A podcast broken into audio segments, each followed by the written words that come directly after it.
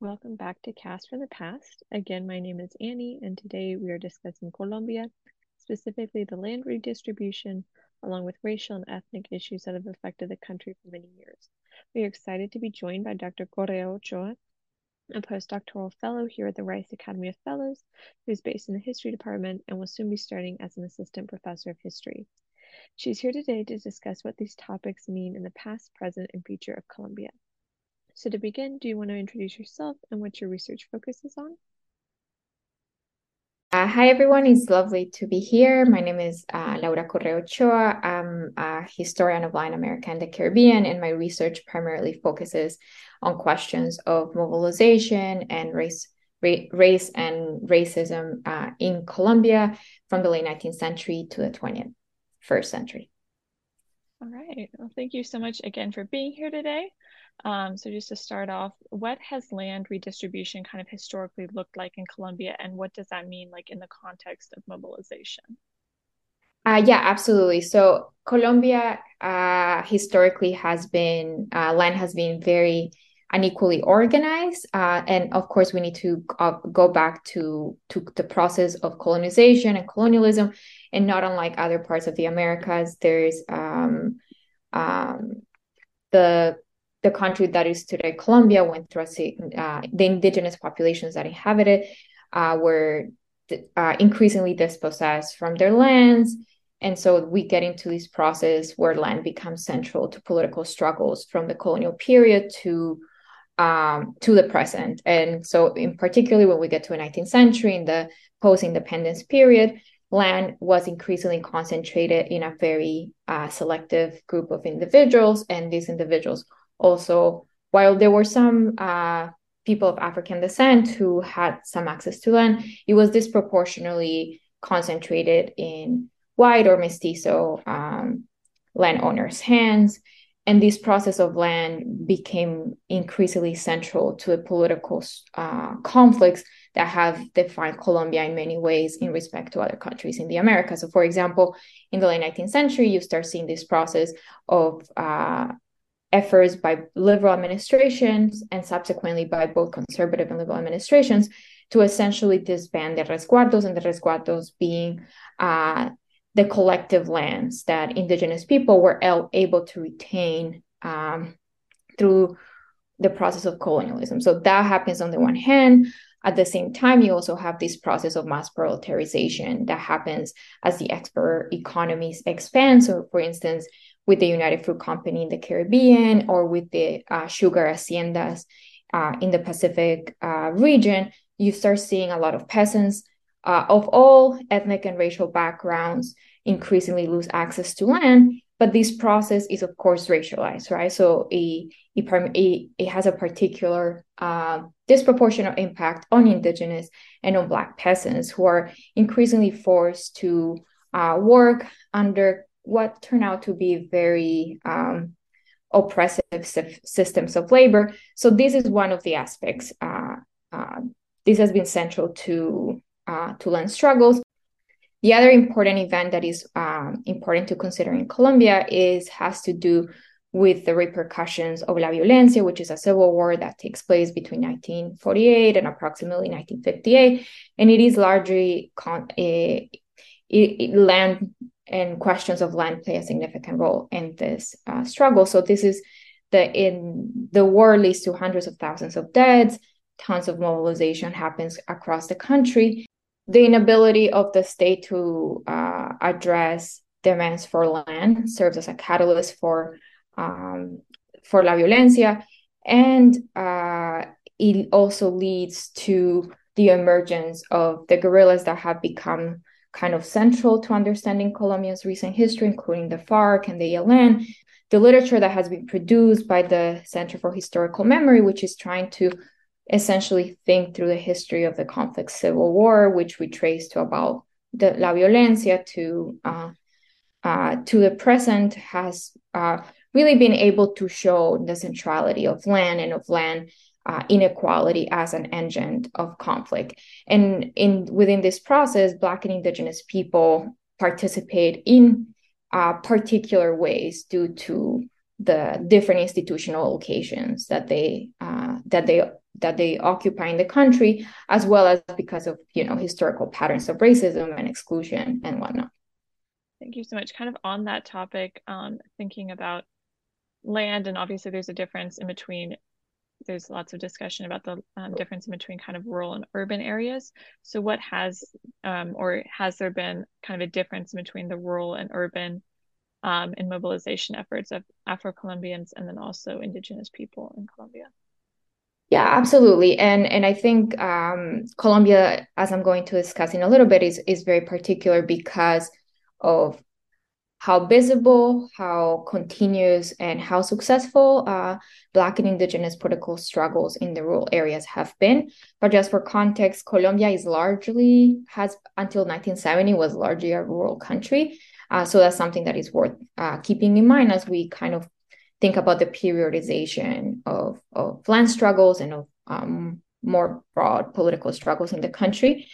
Um, but in part because of la violencia and of you know the the inability of the Colombian state to address the land question, you see a lot of uh, people migrating to uh, to cities, including places like Bogota, Medellin, Cali, and whatnot. But specifically, uh, it, but talking specifically about Black and Indigenous mobilization, I think the 1991 constitutions and the political struggles uh, that produced it are kind of highlight the centrality of Black and Indigenous rural struggles. So, for those who are unaware, in Colombia in 1991, it passed a very um, a new constitution, replacing one that had um, that had been written in the late 19th century. Unlike in the U.S., the writing constitutions and producing new constitutions is not atypical for uh, Latin American countries. So just to flag that. But this constitution was really important because it recognized Colombia as a multicultural and as a pluricultural country. And it also granted significant um, collective lands as well as culture and ethnic rights to Black and Indigenous populations. So the process around the constitution it revolved around mass popular mobilization throughout the country but in the particular but in the case of black and indigenous people they black and indigenous peasants in the colombian pacific coast form an alliance to try to make sure that their voices and their demands were to be included in the constitution. So a result of this constitution um, and you know particular laws that i don't know if we want to get um, uh, into detail, but essentially Black communities in the Colombian Pacific Coast, in other parts of the country, but I want to be to emphasize that this is primarily in the country's Pacific Coast, as well as indigenous people were able to sort of uh, get um, mm, institutional recognition of their collective forms of land, as well as uh, to processes such as ethnic consulta previa, which translates to previous consultation. And this means that if the Colombian state is going to pass policies that will affect Black and Indigenous uh, populations, uh, these communities have to agree to it. So, in theory, it's supposed to allow for uh, important and uh, important forms of political and cultural autonomy. This is not always gets implemented, but just want to mention that this is one of the things that happen. But at the same time, in addition to this kind of systemic rural mobilization that has been very powerful and significant and played a and in many ways materialized in the 1991 Constitution, you also have a a process that happens uh, uh, with this kind of recognition of multicultural rights, which is, is the escalation of the Colombian con- conflict from the late 1980s, especially in the 1990s, and peaking in the 2000s. And wh- while you we, while you have multicultural rights sort of being recognized in some kind of way, you also have this process of mass dispossession and dislocation of Black and Indigenous communities. So the moment that you start getting the kind of uh, the legal titles for Black populations in the Pacific, you also see the encroachment of these communities at the hands of right-wing paramilitaries as well as left-wing uh, guerrilla movements and the military. And so like there's a process of dispossession for in the 2000s colombia became the country with the largest internally displaced population. And if you were to unpack those statistics it is disproportionately afro-colombian and disproportionately indigenous. So that's a process that happens. It happens through massacres systemic violations of human rights uh, to rape through a whole rate of uh, of violent processes. But this also has an effect of transforming cities in that a lot of black and indigenous people and especially black people move to to the cities and then there they're also sort of dealing um, you know with with different dynamics of different manifestations of uh, racism and of systemic racism as well as unemployment lack of opportunity urban segregation and this instigates particular kinds of mobilization so in the past few years uh, for anyone i don't know if anyone follows colombian politics but some of it did end up in north american media and it had to do with los paros cívicos and the, like essentially mass strikes and in places like Cali, the strikes were largely led by Black and Indigenous uh, people, and in particular, uh, youth. So you see different kinds of politics and, and you know, co- drawing connections between their experiences um, uh, of Black Lives Matter and, and kind of drawing connections to kind of broader political struggles that are happening in the Americas. But I do want to highlight that these processes are happening in dialogue. The, the urban and the rural struggles are not disconnected. Often the activists move between uh, similar circles. And, you know, they're also rethinking what it means to have political autonomy in, in the city, what it means to not just in the in, in rural spaces, but it, what it means to have um, to pass anti-racist and politics, for example, in an urban space versus uh, en los territorios colectivos or the collective lands of Black populations. Kind of on that note, um, you talked about how violence and kind of dispossession in rural areas often drove people to cities. Um, was do you think the violence, the type of violence or the severity or intensity of violence differed between the cities and the rural areas, or were they both kind of similar? Um, I know it particularly like with rural areas, we deal with a lot with the exploitation of resources that come with great violence um, on top of you know conflicts like wars and stuff like that. But do you think was there kind of a difference in the violence, or was it kind of um, a blanket of like a similar type between cities and rural areas?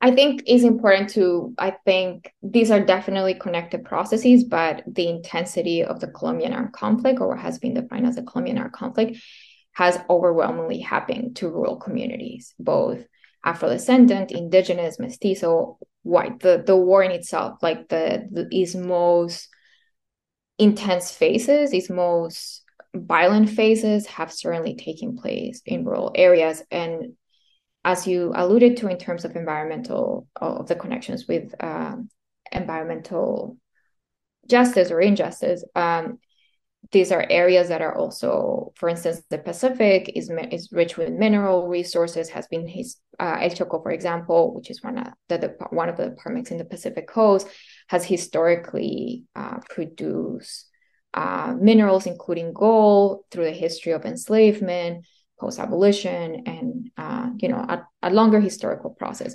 But the violence in these rural spaces were very um, were very intense and it was perpetrated by a wide range of actors and and some of his worst manifestations were like dozens of, of, of massacres that took place primarily in the 90s uh, and 2000s that said, the urban context brings its own kind of particular manifestations of violence that are also mediated by race, by racism.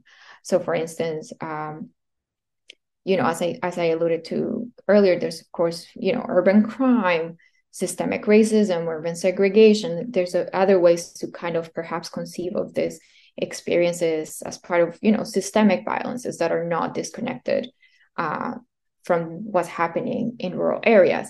But in some and, and sometimes this violence is in itself very direct and not dissimilar to what happens in rural areas. So, for example, during the national strike, uh, the reaction from the state was incredibly violent and was especially violent in uh, in historically or uh, Afro-descendant neighborhoods in places like Cali, where helicopters were essentially deployed and where many young students were shot at. Right, so I think again, uh, it, the the, the dynamics are particular, but they're not necessarily disconnected. Um, like we kind of mentioned earlier, that environmental racism and environmental kind of injustice has been uh, something that has de- definitely affected the Afro-Colombian and then indigenous peoples in Colombia. How has this affected perhaps mobilization efforts? Um, for instance, like I suppose if you take all the resources, you're kind of taking away, um, or just like the exploitation of resources for so long, has that affected? Um, how has that affected, I suppose, their ability to mobilize? I think environment. So I think in the Colombian context, especially for uh, many Black and Indigenous movements, the land question and the environmental question are not separate. They're they're essentially the same.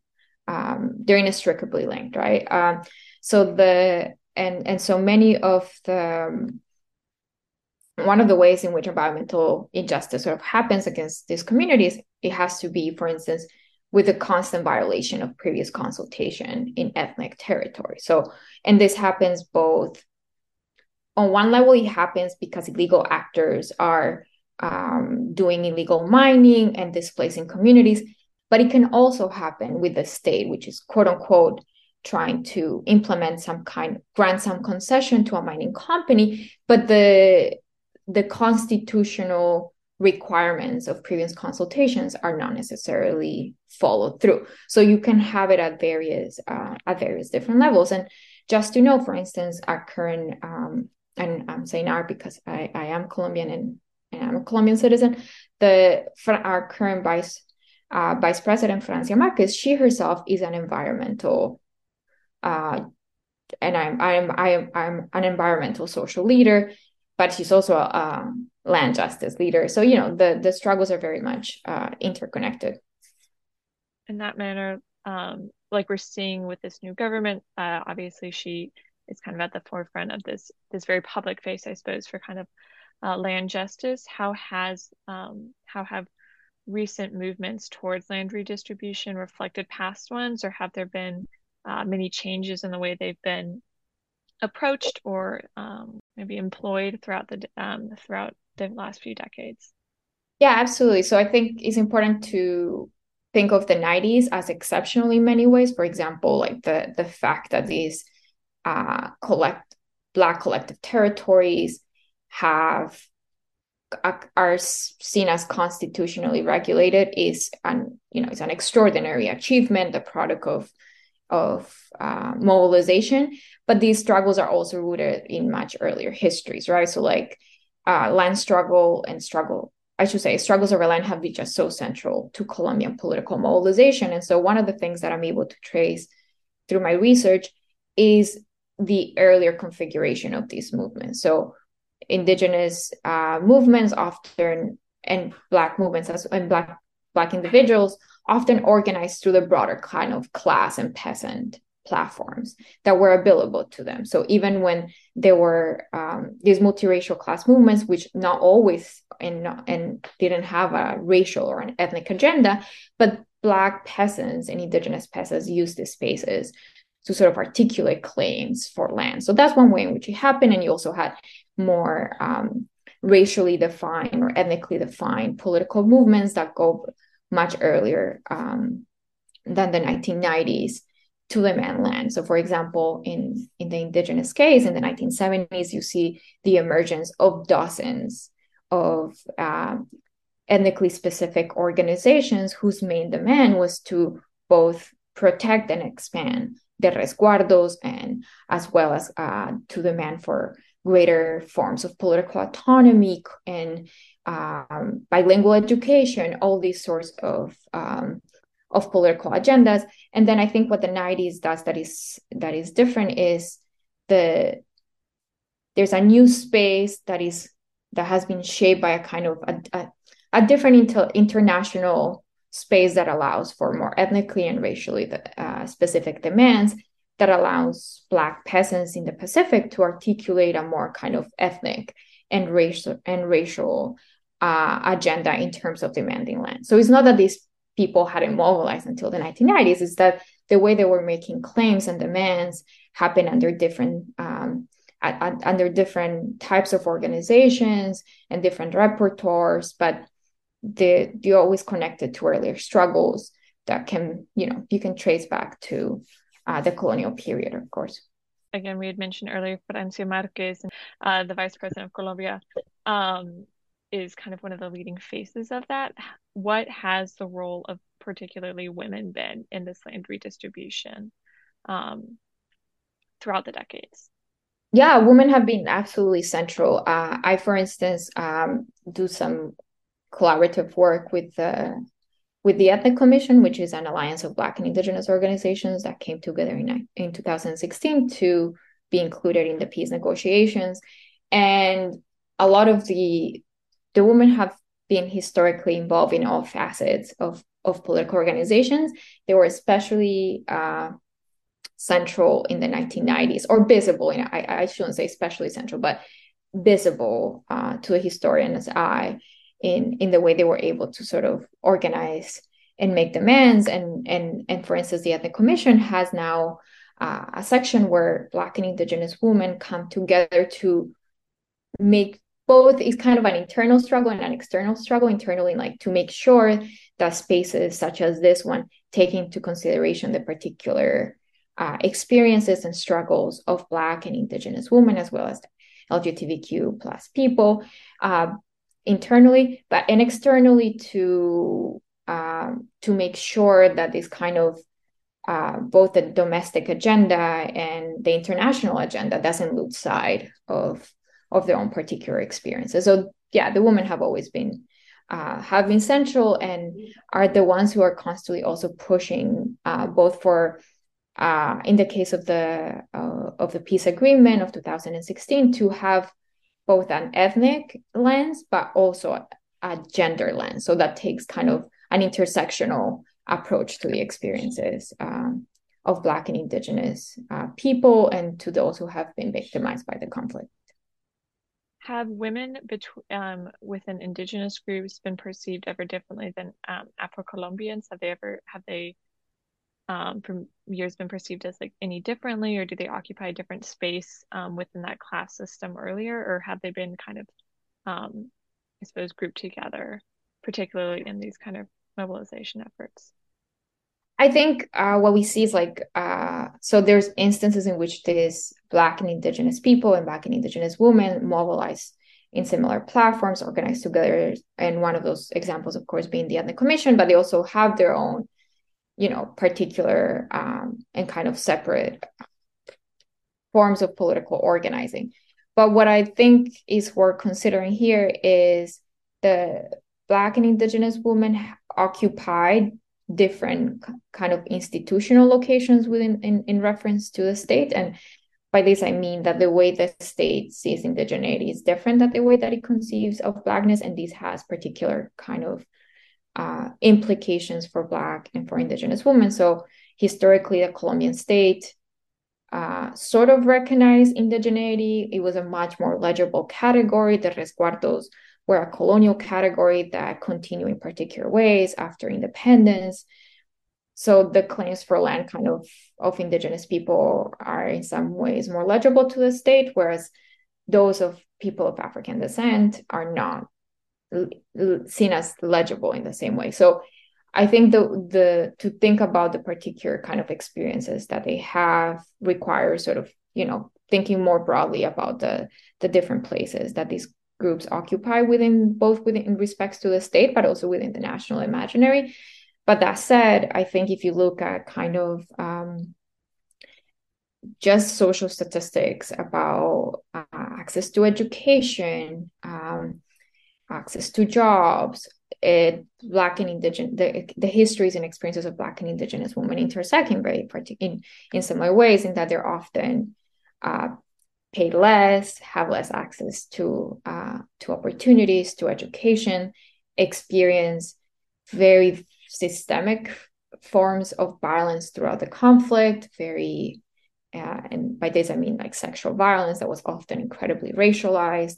So there's ways in which that the the way they experience the nation is particular, but in terms of this kind of uh, measurements are very similar. So, for instance, the uh, the displaced population is often very disproportionately uh, Black women and Indigenous women. So that's you know that's one way that, and, and I think this disproportionality also kind of helps explain the the spaces in which they do come together to articulate policies and new visions of organizing and imagining what the Colombian nation state uh, should do or can do type of thing.